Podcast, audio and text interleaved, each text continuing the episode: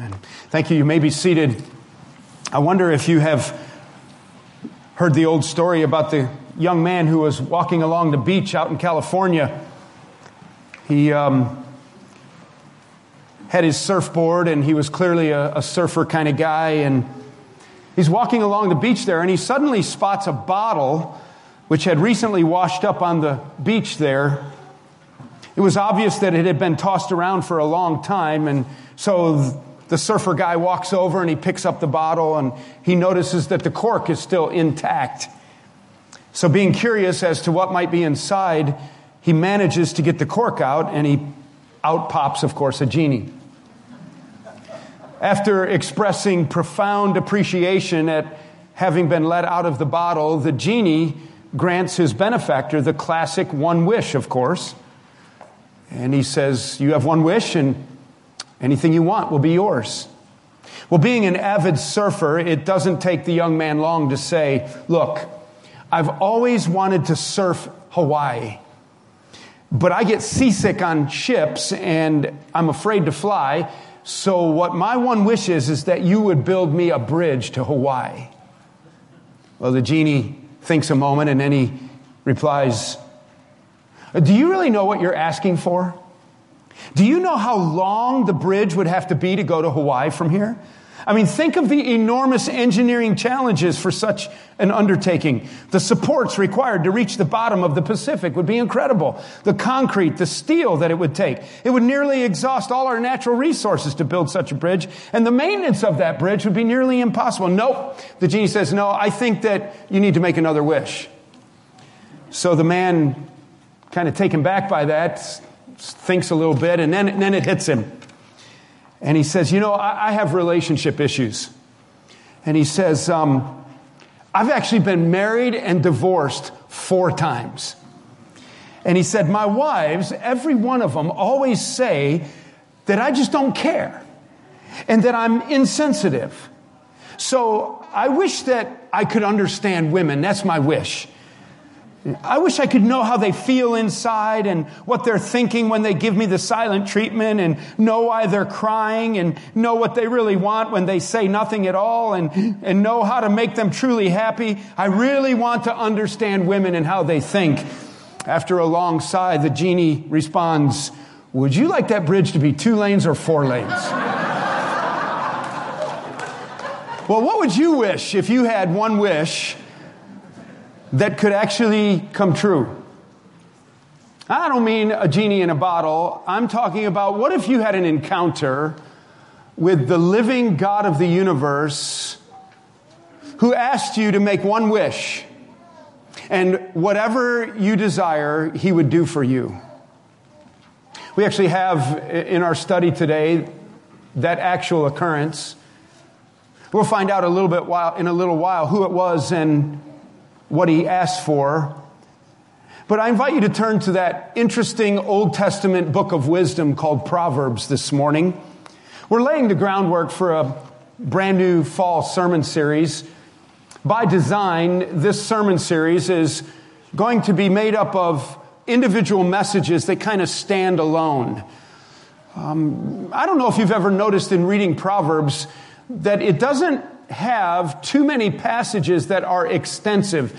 You know, often when we start a book study, for example, we begin at the beginning of the book, we work our way through that book, and it all kind of has, um, you know, a, a common theme, and it, and it, works together, and we go from one passage to the next, and there's extensive connection in the book. Proverbs is not really like that. Proverbs, and by the way, a proverb is a, a kind of a, by, by definition, a rather short, um, somewhat pithy, saying of wisdom.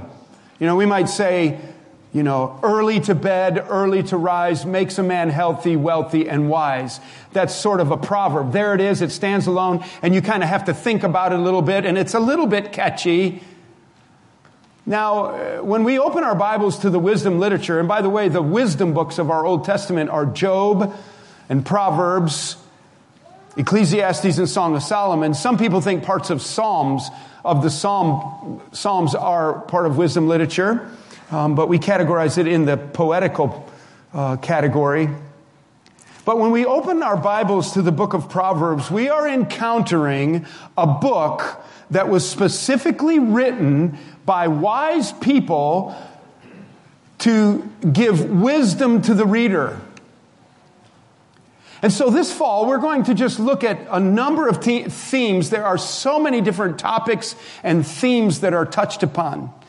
Now, what I thought would be helpful for us is, is just to lay a foundation to begin with is why will this study be valuable to us? So if you have your notes nearby, you might track along with us as we just lay a groundwork for an understanding so that we're all together with this thing. Here's why a study in Proverbs will be so valuable. And the first thing we want to recognize is that these Proverbs, these pithy statements of wisdom that are intended to be read in short spurts and then pondered while you mow your lawn or wash the dishes, these wisdom statements you're going to find that they are very practical and down to earth. There's not a lot of, of theory in Proverbs. There's some theology. The theme of Proverbs is God and the wisdom of God. I believe that the personification of wisdom in Proverbs is the second member of the Godhead, Jesus Christ himself. And some parts of Proverbs are going to talk in first, wisdom will talk in first person. But this book of wisdom is very practical. I think you're going to find it very helpful just for everyday living, relationships at work, relationships in the home, in the neighborhood, in our church, things that you're dealing with.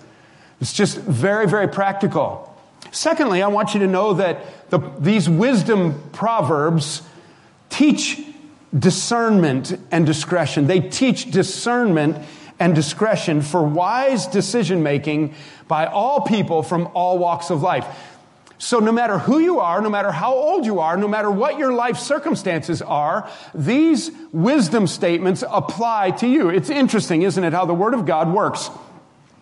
This morning, six hours ahead of us, our beloved brothers Yohani Love and, and Elamia Capesi were up early. They were out ministering. They were preaching. They were teaching. They were encouraging the churches in Malawi, Africa. It would have been just fine for them to open to Proverbs and to teach Proverbs, even if they were out three hours drive out a dirt road in a remote village in the farthest reaches of remote Malawi where people live in mud huts and have nothing. They could have opened their Bibles and they could have taught the book of Proverbs and it would have applied absolutely relevantly to their lives there just as much as it will be relevant to us here. It is amazing how God's wisdom is universally applicable to all of us. So not only is it very practical, having to do with everyday living, but it will teach us discernment, and we need discernment. We live in such a changing world here. We live in a complicated world, and we need to have discernment. We need to know how to think. Thirdly, I want you to know that as we encounter these proverbs and these messages from the book of Proverbs, you're going to find that the proverbs are diagnostic and they teach us who we are and they help us to overcome faulty thinking. How many of you think you have a problem with faulty thinking? Raise your hand. Raise your hand.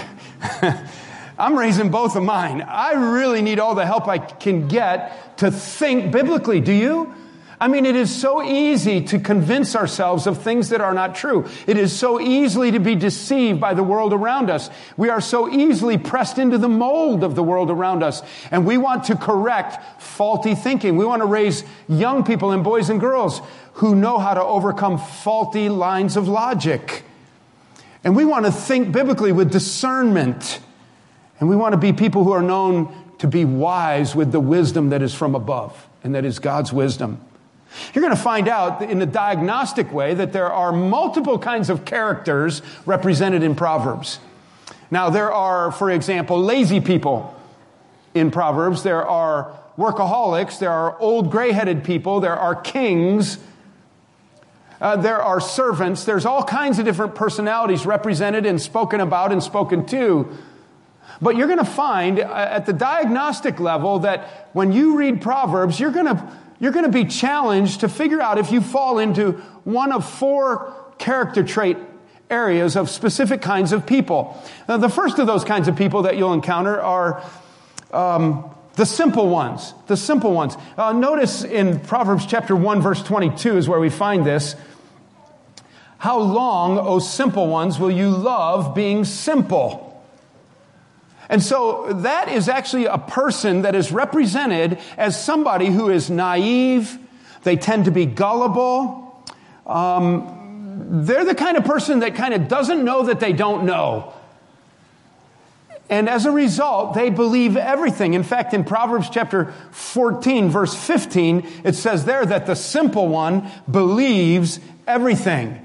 You know, this, this person isn't so much against learning. They just, they don't realize the value of learning. They're the kind of kid who will disrupt the classroom they're the kind of kid who would rather fold up a piece of paper into a triangle football and sit there and flick it across the desk and play football instead of learn their multiplication tables because they believe somehow in their brain that knowing how to fold up a piece of paper into a triangle football and play football is more important than your multiplication table. And nothing could be further from the truth. See, they can't even define reality. It's not like they woke up in the morning and decided to be dumb. They're just simple. They just are kind of out there floating around. And, and if that person would wake up and apply themselves to the study of Proverbs, they can actually stop being a simple person and they can become a wise person. A second kind of person that we'll encounter is the scoffer. The scoffer. Now, the scoffer, he's a more caustic, he's more arrogant, he is uh, wise in his own eyes. And this person, it's not that they don't understand or believe what they're hearing, they don't care. They're a very disruptive person. In fact, they're the kind of person who will, who will mock other people. Your Bible might even use the word mocker for the scoffer. Somebody who, who belittles people who are serious about their learning, people who are trying to keep the rules, people who are trying to obey their teachers. A mocker will be very hard. A scoffer will be very hard on that person. They might even beat them up out in the playground for no other reason other than that they make good grades. I just don't like you. You're a good kid. I'll beat you up. They're the kind of person that despises teachers and they disrupt the classroom on purpose to try to get sent to the principal's office, to mouth off to the principal. And they're just, they just don't care. They're hard hearted. They're down on anything that is orderly and good. And he refuses to learn. In fact, let your eyes go over, turn to chapter 9 and pick it up at verse 6. You'll see these people named here in chapter 9 and verse 6 where he reminds them, leave your simple ways. Proverbs 9, 6. Leave your simple ways and live and walk in the way of insight. So the simple one is challenged to leave their simple ways. And they're to do that by walking in insight, walking in wisdom. Whoever corrects a scoffer gets himself abused. See, they'll, they'll beat you up. They'll do mean things. When I was in sixth grade, I had a teacher whose name was Miss Petrowskis.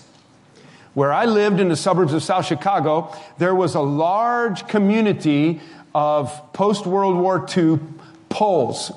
Polish people from Poland came and settled in our community. Many of them were uh, part of the um, cattle yards and, and butchers and slaughterhouses of Joliet, Illinois, over just a little ways from us.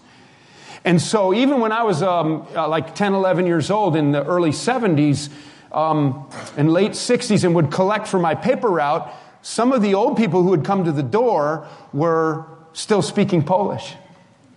And my teacher was kind of one of those, an older Polish person, very rigid, uh, very concerned about an orderly classroom. In fact, I remember when she was teaching, if your desk was a little bit crooked, she would stop in the middle of her sentence and say, Fan, turn your desk just a little bit. Yeah, over one more inch. No, forward. Just a little bit. Right there. Good. And it's like, okay, okay. For, you know that she drilled us. She wanted us to learn. And so students made fun of her. The scoffers and the mockers were so hard on Miss Petrowskis. Adding to her issues was that she looked like she ran into a brick wall one day when her face was soft. And so we called her Mrs. Bulldog.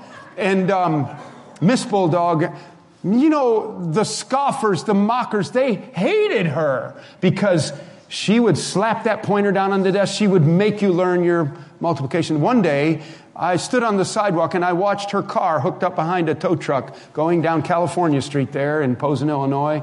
And I heard what happened. What happened was the scoffers, the mockers, they put sugar in her gas tank. They hated her. They didn't know why they hated her. They were just mockers, scoffers. That's that kind of person. Uh, but even worse than that is number three, the fool. When we study Proverbs, we're actually going to encounter that there are three different kinds of fools in Proverbs. Interestingly enough, remember a few weeks ago when we were on uh, the subject of illustrating uh, a spiritual leader and his anger, and we talked about David and Nabal and Abigail. I had the readers up here. Do you remember that I commented that Nabal, the, the Abigail's wicked husband's name Nabal, that that is a Hebrew word that means fool.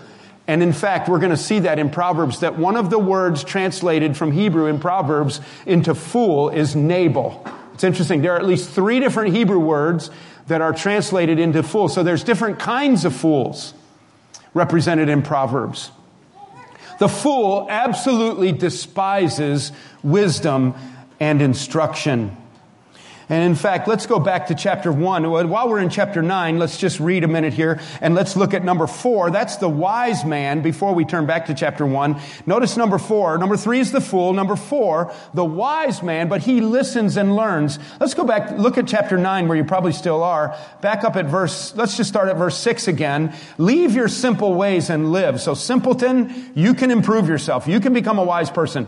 But remember, whoever corrects a scoffer is going to get himself abuse. And whoever reproves a wicked man incurs injury. Do not reprove a scoffer or he will hate you. He'll hate you for it. Reprove a wise man and he will love you. Give instruction to a wise man and he will be wiser still. Teach a righteous man and he will increase in learning. You see, a wise man receives instruction. A fool hates instruction. In fact, Psalm 14:1 reminds us that the fool has even said in his heart, what? There is no God. So we have entire categories of people in our culture that the Bible calls a certain kind of fool. But a wise man will receive instruction. A wise man has ears to hear. A scoffer will hold back, a mocker and a fool does not receive. By the way, how do you receive instruction? When you are corrected by someone, does it make you angry or upset? I was thinking about the early years of preaching at C.W. Shipley School, and uh, I was just learning how to preach. I still am. You've been a very patient audience. And uh, that was about 23 years ago. I'd been a youth pastor for 13 years, and I was trying to learn how to preach, and the Lord was really gracious to give lots of empty chairs in the cafeteria and only about 25, 30 people to sit in the chairs. And they were just glad to have a warm body propped up with a broomstick up front and call him pastor at that time. And so the Lord was developing me and growing me. And so was my wife, by the way um, Janny baby would sit in the back, eh, or uh, after she played the piano, she would sit down and have her bulletin, and she would take her pen and she would write all of the mistakes that I made while I was preaching. And all of the gram- grammatical errors that I would make, or all of the repetitious words that I shouldn't have, shouldn't say, like such as it were. You know how a speaker will get going on something. And such as it were, such as it were. Why are you saying such as it were today? I don't know, but I sang it seven times. She'll say, you said it seven times. I didn't know I said it even. And so she would write those all down and we would get in the car after we would shut down the, the gym and, and we'd go home. We'd no sooner get out on 340 and heading home and I'm thinking, well, that went pretty well. And she'd whip out her bulletin. and she would start telling me, it was a pretty good message, but and then she would tell me, and you know, on the inside, I just didn't like that. And sometimes I was pretty snippy with her. I said, you know, can you just put that thing away for a while here? I'm not quite really ready for that. You know, after a few weeks, though, or a time, it dawned on me. There is no one that wants PV to better, be a better preacher than Janny, baby. There is no one who wants God to use the Word of God through the preaching of the Word of God more than Janet. There's no one that cares more about the development and growth of this congregation than Janet. And what a mocker I would be. What a fool to not receive instruction. And I, read, I read the Proverbs regularly, and I, I thought of that. A wise man will readily receive instruction. I want to be a wise man. Why would it offend me if somebody is correcting the things that I need corrected in? And man, I was terrible, still am with personal pronouns. And that began a time of, of trying to learn things that I didn't learn because I was a simple one back in eighth grade in English class. And I was one flicking the three corner football. Uh, how do you receive instruction? I want to tell you something. If people correct you and, and people instruct you and it makes you mad, you need to question whether you're a wise person because a wise person will readily receive instruction. Well, we're working down a list here and we need to speed it up just a little bit, but um, we're going to find that these proverbs are really valuable because they are down to earth and, and practical. Turn back to chapter one. Not only are they down to earth and practical, but, but they teach us discernment and give us discretion. In fact, um, I think I forgot to read this to you. Let your eyes look down at chapter one. Under letter B, uh, they teach discernment and distre- discretion it even tells us in the opening verses what these proverbs will do for us. Verses 1 through 7. Let me read them quickly. The Proverbs of Solomon, son of David, king of Israel, we'll note that in a minute. To know wisdom and instruction, to understand words of insight, to receive instruction in wise dealing, in righteousness and in justice and in equity, to give prudence to the simple, knowledge and discretion to the youth. Prudence, by the way, is the ability to make the right choices out of all the choices I have to make. I will make the prudent choice. I am making the best of the best choices. It will give prudence to the simple, knowledge and discretion to the youth. Let the wise hear and increase in learning, and the one who understands to obtain guidance. To understand a proverb and a saying, the words of the wise and their riddles. And the fear of the Lord is the beginning of knowledge. Fools despise wisdom and instruction. Just stop there. You can see right there that they teach discernment and give us understanding. They're diagnostic. They're going to let us know whether we're a simple person, a scoffer, a fool, or a wise man. Fourthly, I want you to see that as a result of studying the wisdom literature here and these proverbs, we will receive a blessing. They, they will result in a blessed life. Let your eyes go to chapter 2, and let's just read a few verses here. Notice what he says. Often it is addressed to his son, it's in the masculine context. Chapter 2, verse 1 My son, if you receive my words and treasure up my commandments with you, making your ear attentive to wisdom and inclining your heart to understanding. Yes, if you call out for insight and raise your voice for understanding, and if you seek it like silver and search for it as hidden treasures, then you will understand the fear of the Lord and find the knowledge of God. For the Lord gives wisdom. From his mouth comes knowledge and understanding. He stores up sound wisdom for the upright. He is a shield to those who walk in integrity guarding the paths of justice and watching over the way of his saints. And then, look at, here's the blessing. Then you will understand righteousness and justice and equity and every good path. For wisdom will come into your heart and knowledge will be pleasant to your soul. Discretion will watch over you. Understanding will guard you, delivering you from the way of evil, from men of perverted speech who forsake the paths of, of uprightness and walk in the ways of darkness. We'll just stop there. Notice the blessing. It will keep you from all of that, and it will give you the ability to make right choices, which leads to blessing. I want to warn you, though, this doesn't happen automatically. Most of us think that we are more wise than we really are. Most of us think that this is going to be a great sermon series for that guy right over there. He's so simple. And that guy, he's a scoffer. And that guy, he's a fool. Me, I'm, I'm threshold wise, man. I want to tell you that Proverbs is addressed even to those who are already wise. It says, even if you have understanding, it said back in chapter 1. He said um, in verse 6, um, in verse 5 of chapter 1, let the wise hear and increase in learning and the one who understands to obtain guidance. So even if you are a very understanding person, even if you are already in the category of a biblically wise person, you are to pay attention to these so that you continue in the way of understanding because it is possible to be wise and to turn into a fool, as we will see in a few minutes. So I'm warning you, first of all, it takes intentional and intense commitment to grow in wisdom. It doesn't happen automatically. Most of us are not nearly as wise as we think we are, and it takes intent and, and effort. In fact, we just read chapter 2, the first few verses. I want you to look back there, and I want you to see the if then clause. Okay, so we're looking at chapter 2, beginning with verse 1. My son, if you receive my words. Now, I'm going to add if in the grammatical structure. It's, it's there. It's continued over from the first if.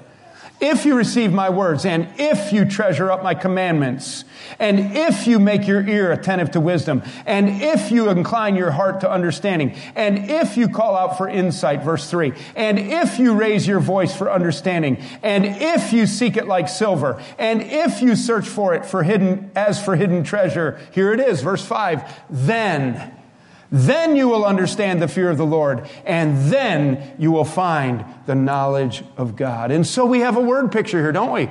We have a picture of this old mountain man with a big old floppy hat and a great big white beard, and he's got a mule on a rope, and he's up on the side of a mountain, and he's walking, and we run into him, and we see that his pack has pick and shovel sticking out of it, and an old rifle, and his old pack there, and he stinks to high heavens, and the flies are buzzing around, and we say, howdy, partner, and he says, howdy. He said, what are you doing up here? He says, I'm searching for hidden treasure.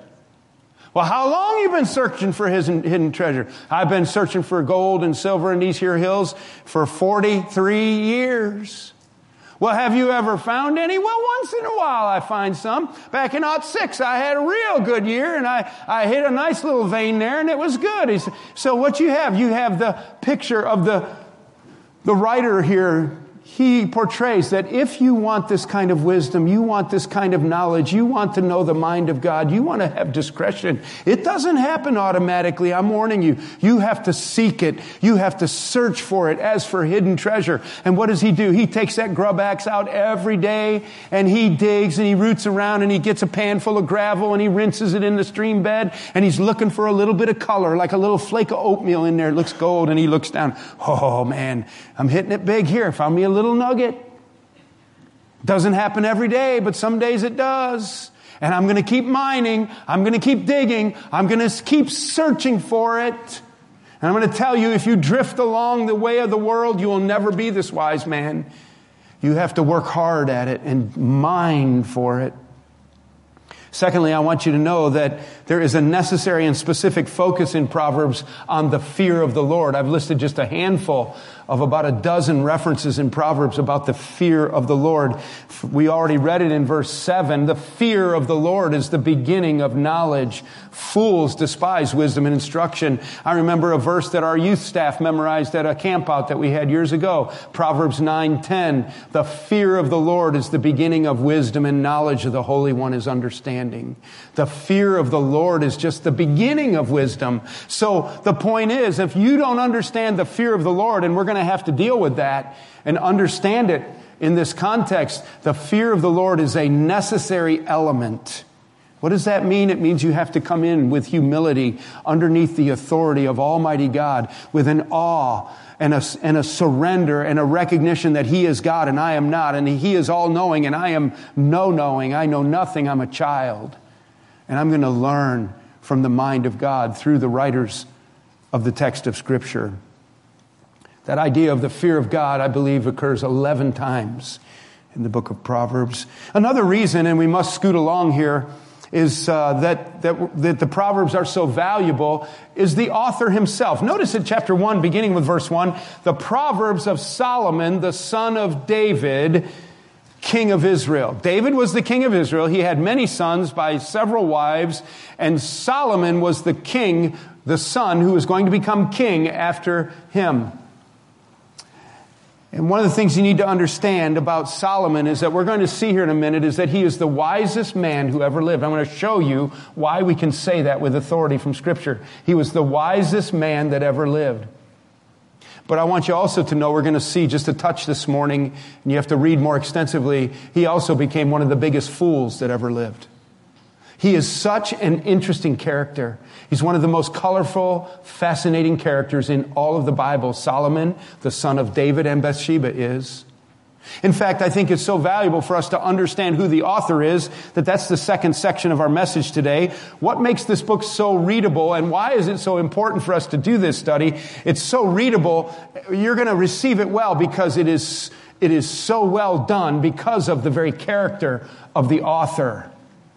To do this, we need to turn back to the historical books. And so go with me to 1 Kings, would you please?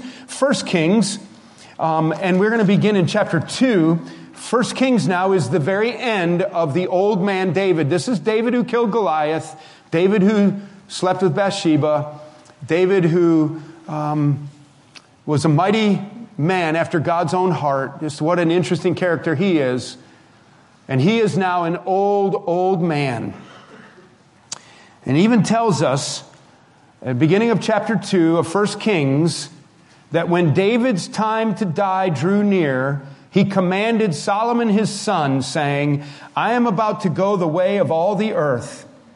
Be strong and show yourself a man and keep the charge of the Lord your God, walking in his ways and keeping his statutes, his commandments, his rules, and his testimonies, as it is written in the law of Moses, that you may prosper in all that you do and wherever you turn that the Lord may establish his word that he spoke concerning me, saying, If your sons pay close attention to their way, to walk before in faithfulness, before me in faithfulness, with all their heart and with all their soul, you shall not lack a man on the throne of Israel. In other words, David had been promised that out of his lineage, the throne of Israel would be filled with a king. Ultimately, King Jesus comes from the lineage of David, but Solomon was the next in line. I would encourage you to read 1 Kings chapter 1 through 11 at least. It is fascinating. You're going to find right away in chapter 1 that David had another son who tried to become king and they foiled that. Solomon indeed becomes the king. But what I want you to know about Solomon is not only is he David's son, not only is he the next king in Israel, but David was a son, uh, Solomon was a son who had the favor of his father David. We love David. Solomon is a fascinating character, and you need to know that Solomon received the favor and blessing of his father David. It's very difficult to be successful without the blessing of a parent. Do you know that? Parents, we need to bless our children. We need to encourage them with encouraging words. Some, some of you, even as adults, you scurry about seeking the blessing of someone because you never received the blessing of your parents. Maybe part of the reason is because you were a scoffer or a fool when you were young. Maybe you're still a scoffer or a fool. We can turn to our Heavenly Father and receive the blessing of Him. Solomon received, had the favor of his father. I want you to know that he had the blessing of God. This is chapter 3, and this is what relates to our opening story about the genie in a bottle and the one wish. Believe it or not, Solomon actually had that happen in his life. Almighty God appears to Solomon in a dream this dream is a little bit unusual, recorded in scripture for us in 1 Kings chapter 3, because there's two-way conversation. Usually in a dream, we hear what God says. In this one, they had a conversation. Let's read a little bit of it. I want you to understand this is why this reader is so valuable. This study is so valuable, and this author is so readable because of this occurrence in his life. We're in chapter 3. We pick it up with verse 3. Solomon loved the Lord, walking in the statutes of David his father. Only he sacrificed and made offerings at the high places. That, by the way, is a negative. He did not fully remove the pagan worship sites. And in fact, it opened the door to compromise later in his life, and it was a significant part of his undoing. But at this point, he's young. He's about 20 years old. He's going to reference himself as a child. He's about 20 years old. He is just being appointed king. His father David is dying or dead, has, is dead at this time. And the king went to Gibeon, verse 4, to sacrifice there, for that was the great high place Solomon used to offer a thousand burnt offerings on that altar. At Gibeon, the Lord appeared to Solomon in a dream by night, and God said, Here it is. Ask what I shall give you. Now, stop for just a minute and imagine what you would say. Hey, Jank, I'll give you whatever you want. What do you want? There's Solomon. Ask what I shall give you. And Solomon said, verse 6, You have shown great and steadfast love to your servant David, my father, because he walked before you in faithfulness, in righteousness, and in uprightness of heart towards you. And you have kept him You have kept for him this great and steadfast love and have given him a son to sit on, the, on his throne this day. And now, O Lord my God, you have made your servant king in place of David my father, although I am but a little child, 20 years old. I do not know how to go out or to come in. I don't even know how to work the doorknobs in the palace. And your servant is in the midst of your people whom you have chosen, a great people, too many to be numbered or counted for, for multitude. The Israelites were an important nation. He knew that in the mind of God, and they were by this time growing strong under David's leadership into the millions of people. Give your servant, therefore, here it is. You have one wish. Here's my wish. Give your servant, therefore, an understanding mind to govern your people, that I, may, that I may discern between good and evil. For who is able to govern this, your great people? Well, it pleased the Lord that Solomon had asked this.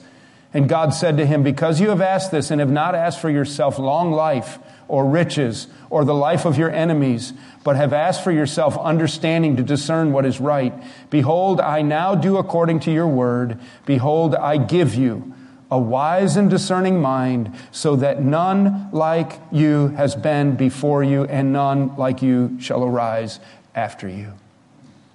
See, Solomon is the wisest man who ever lived, except for Jesus. Solomon is the wisest man who ever lived. No one before him and no one after him, God said, would ever be granted the wisdom. In Solomon's lifetime, it says in 1 Kings, that he wrote 3,000 proverbs and 1,000 songs. You ever try writing a proverb? It's kind of hard to do. Get yourself a pen and a blank piece of paper and sit down and try to write a proverb. It'll end up coming out something like Confucius say. He's like, your voice will even change when you read it to yourself. You know? He who stand out in cold rain get mighty wet. That's it. And you, you think to yourself, that's stupid.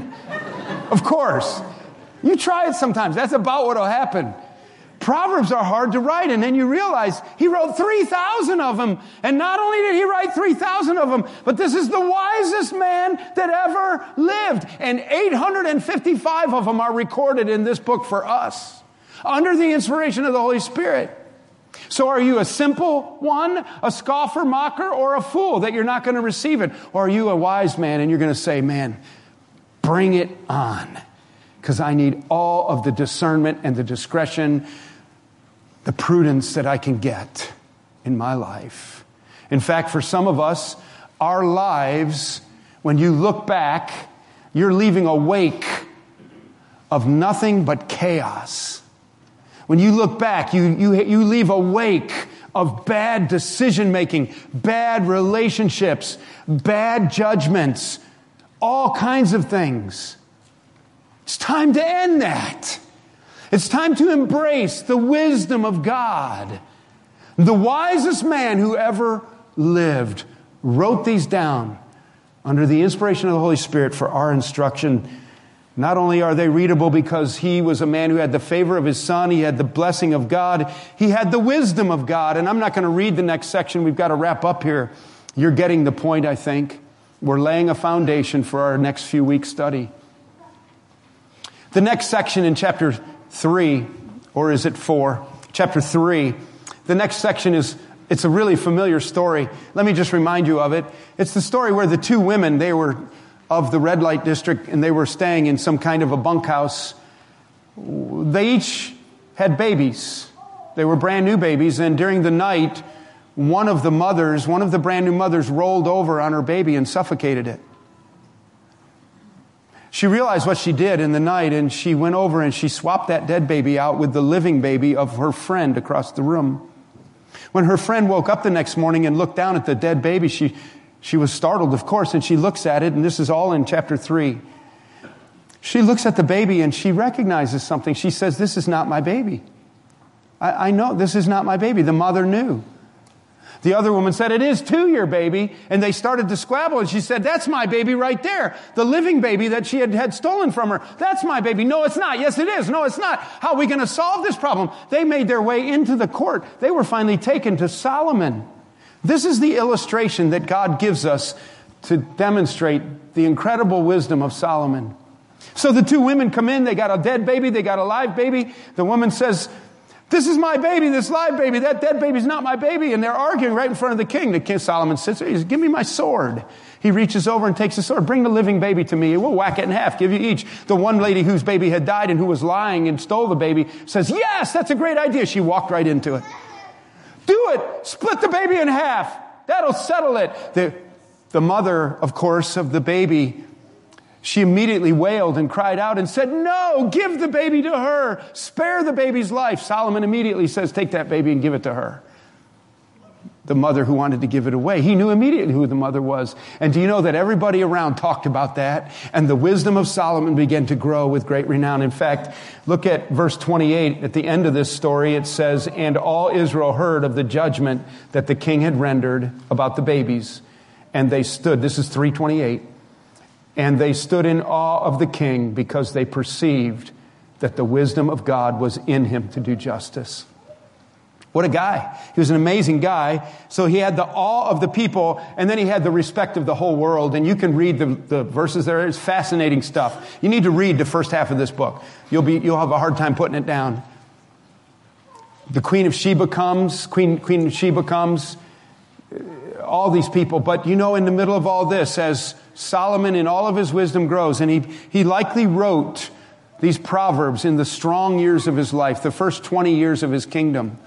Later, he becomes, he becomes cynical and jaundiced and he becomes distracted. In fact, let's read about it in chapter 11. Let's just jump forward because it's unimaginable how the story actually ends.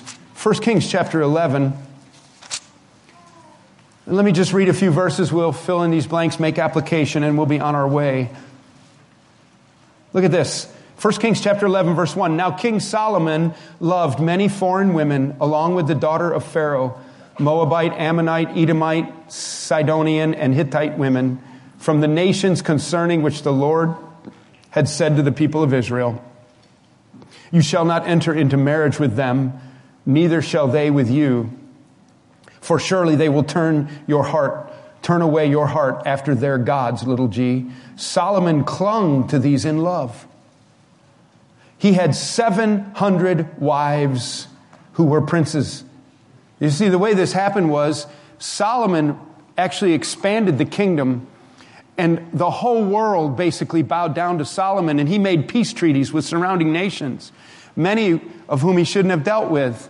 And what he would do, like the king of Egypt, for example, what he did then was he, as they signed these treaties and as they negotiated trade deals, the king would either give him one of his wives or one of his daughters, a princess, to be a wife for Solomon to kind of seal the deal. So before, okay, so I'm going to leave this girl here, she'll be your wife. And he had so much dealings that he ended up with 700 wives.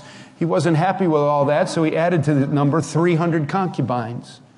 It's likely that that's where the, the story in, of the prostitutes was from, the dead baby and so forth.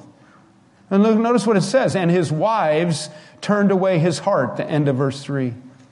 For when Solomon was old, his wives turned away his heart after other gods, little g, and his heart was not wholly true to the Lord his God, as was the heart of David his father. For Solomon went after Ashtoreth, the goddess of the Sidonians, and after Milcom, the abomination of the Ammonites. These are despicable false religious systems that also, by the way, included the slaughter of little babies.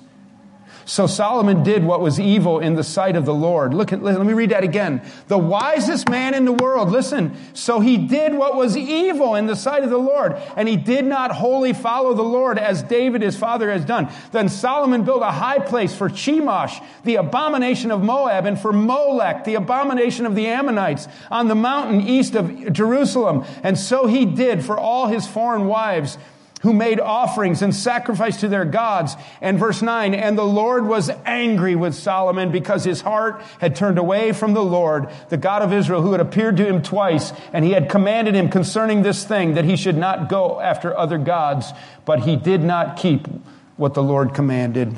I want you to see under Roman numeral 3 in our notes that what makes this an unimaginable ending is, the, is number one, that he disregarded the word of God. If you take time to look up under the law of Moses, he was instructed. Moses even gave instruction way back in Deuteronomy that when you enter the land and you have a king, here's what his profile is to look like. And he's not to do these things. And one of the things he was not to do was to marry foreign wives. I'll tell you something else in that passage that he wasn't supposed to do. He wasn't supposed to gather huge stables filled with horses. Solomon, in his wealth, had, was a huge, was hugely interested in horses. And he had tens of thousands of horses. And he bred horses and they went all around the world with his horses. He was sought after for his horses. And in, in the book of Deuteronomy, Moses wrote that the king of Israel is not to collect horses. And Solomon did all of these things that were written in the Word of God, and he just blew it off. He disregarded the Word of God, he disobeyed the warnings of God, he distorted his view of wealth that God had given him. So he disregards the Word of God, he disobeys the warnings of God. You can read about them. He distorts his view of wealth. He begins becoming a ma- driven materially and trying to find his joy and happiness in things and in money. He becomes totally disillusioned, totally caustic, to where he says, all is vanity, nothing's worth living for. The wisest man in the world melts down and implodes. You can read about it in Ecclesiastes. He displaced God with women. We just read about that. You know what Solomon would say to us if he were here today? I'm pretty sure I figured out what Solomon's testimony would be. If I could get old Solomon to come up here today, he would say, People, look at me right now. I want to tell you something. The blessing of God is not something with which to tamper. The blessing of God is not something with which to tamper. And he, he disregarded the word and blessing of God, and it cost him his life, it cost him his kingdom, cost him his reputation. That's who wrote this book we're going to study. Number one, under conclusion, the blessing of God is nothing with which to tamper or take for granted. Number two, I find it encouraging today, even as we've just touched on the Proverbs, that it is possible. Remember, we had verses that told the simple one to do away with their simple ways and to grow in wisdom. Number two, it is possible to grow in wisdom and discernment. I find that very encouraging. I want to grow in wisdom. How about you? Thirdly, from Solomon's testimony, he's like Exhibit A. It is possible to be a wise man and end up being a fool. Isn't that interesting? It is possible to be the wisest man who ever lived and the greatest fool who ever lived, all in one. Go figure. Proverbs will help us avoid being that kind of person. Finally, the wisdom of God is the key to blessing. You need to know that, don't you? The wisdom of God is the key to blessing. There's worldly wisdom and there's God's mind and heart and blessing. Are you ready for this? Are you ready to dig? Are you ready to, to really do this? Remember, it's not going to happen easily. We have to seek it like for hidden treasure. It takes work. It has to be on our mind. We have to dig. So you have to ask yourself, do I know Christ? Who Paul said in 1 Corinthians 1 is the wisdom of God. That's where it starts. It starts in your relationship with Christ. Is He in first place in your life? Do you know Christ, the wisdom of God? Because until you know Christ, you'll not know the fear of God. If you don't know the fear of God, you'll never have the knowledge of God. If you don't have the knowledge of God, you'll never have the mind or wisdom of God. Are you willing to read and ponder? Remember Proverbs of the day. There's 31 chapters in Proverbs. Almost every month has 30 or 31 days. I've said this a hundred times in the last 23 years. Today's the ninth day of September. You read Proverbs chapter 9. I'm getting ready to ask you a question. You start thinking. Tomorrow's Proverbs chapter 10. You're going to read Proverbs chapter 10 tomorrow. If you miss chapter 9, don't worry about it. Read 10. If you have time, read 9. On the 17th day of September, you read Proverbs chapter 17. You got my drift? How many of you are ready to stick your hand up in the air and say, Pastor Van, I will attempt to do this on a regular, ongoing basis the rest of my life? Better not to make a vow than to vow not keep it. I put you on the spot. Are you ready for this? Are you ready to make it your goal to just read it, ponder it, think it, live it? Are you really willing to tell yourself the truth and change? Because that's where we have to go with this. We have to be willing to look in the mirror and tell ourselves the truth about who we are, how we're living, how we think, and whether or not we walk in wisdom. And if not, we have to be willing to change. And change only occurs if we change. You can't change if you don't change. That's a really profound proverb right there. but it's true, isn't it?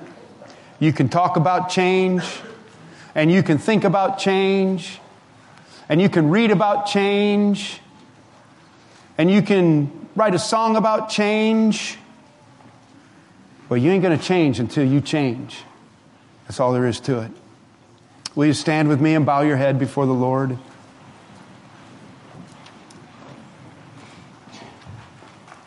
Father, we need your help. We want to be wise, godly, God fearing, Christ centered people. And we need discernment and we need discretion. And we want to be prudent, making the best of the best decisions. And our world presses in around us and it is so confusing. And we have so many weird circumstances in our lives. Would you help us, Lord, to allow this study to do its diagnostic work on us. And if we're simple, we'll become wise. If we're scoffers, we'll repent. If we're fools, we'll get saved. We'll be a wise people. That we would know Christ, the wisdom of God, first and foremost. And that you would bless us from this study and for walking in wisdom. We ask, Lord, that you would help us in this way in Jesus' name. Amen. Amen.